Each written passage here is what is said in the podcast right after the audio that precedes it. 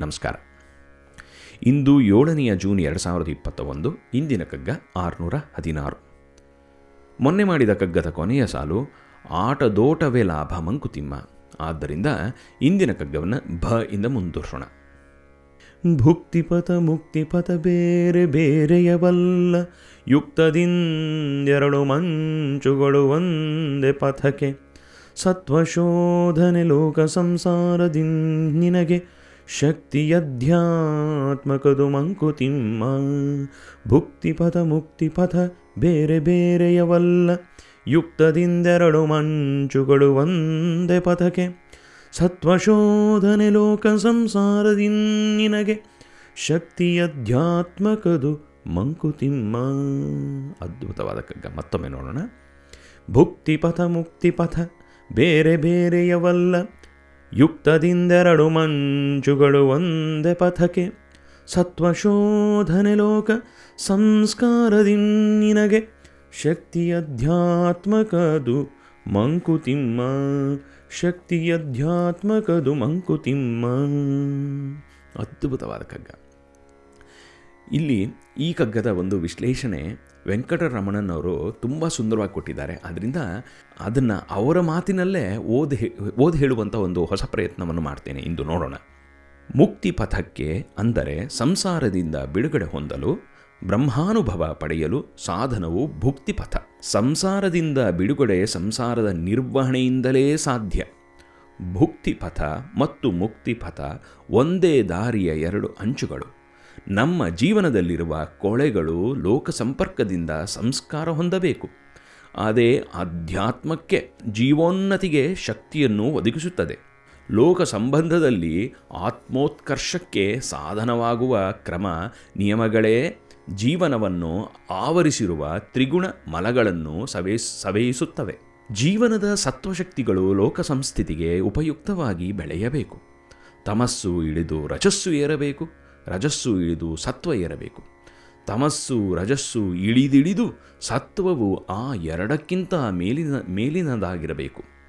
ಇದೇ ಜೀವೋತ್ಕರ್ಷ ಕ್ರಮ ರಜಸ್ತಮಗಳನ್ನು ಸವೆಯಿಸುವುದಕ್ಕೂ, ಸತ್ವವನ್ನು ಪ್ರೋತ್ಸಾಹಿಸುವುದಕ್ಕೂ ಇರುವ ಅವಕಾಶವು ಸಂಸಾರ ಲೋಕ ಸಂಪರ್ಕ ಗುಣಮಲಗಳು ಸವೆಯುವುದು ಸುಲಭವಲ್ಲ.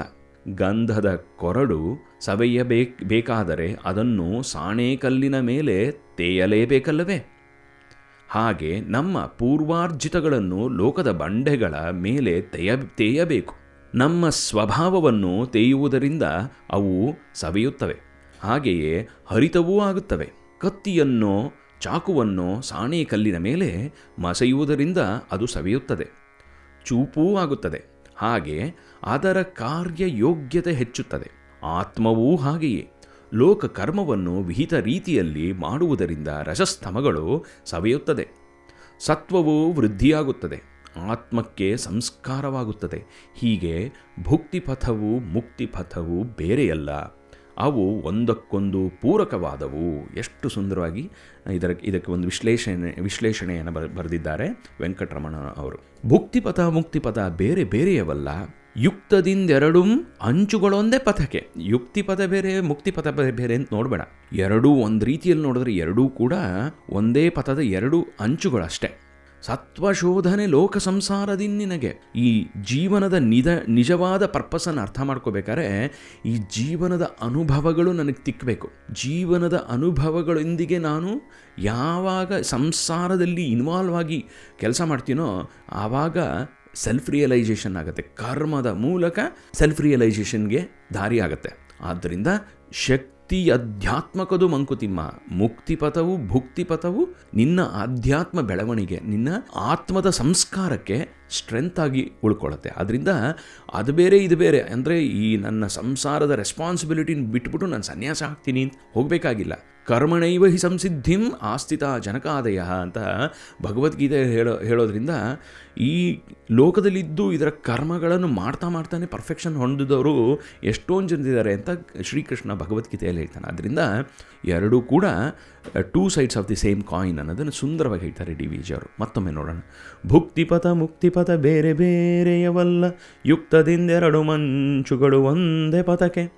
ಸತ್ವಶೋಧನೆ ಲೋಕ ಸಂಸ್ಕಾರದಿ ನಿನಗೆ ಶಕ್ತಿಯಧ್ಯಾತ್ಮಕದು ಮಂಕುತಿಮ್ಮ ಶಕ್ತಿಯಧ್ಯಾತ್ಮಕದು ಮಂಕುತಿಮ್ಮ.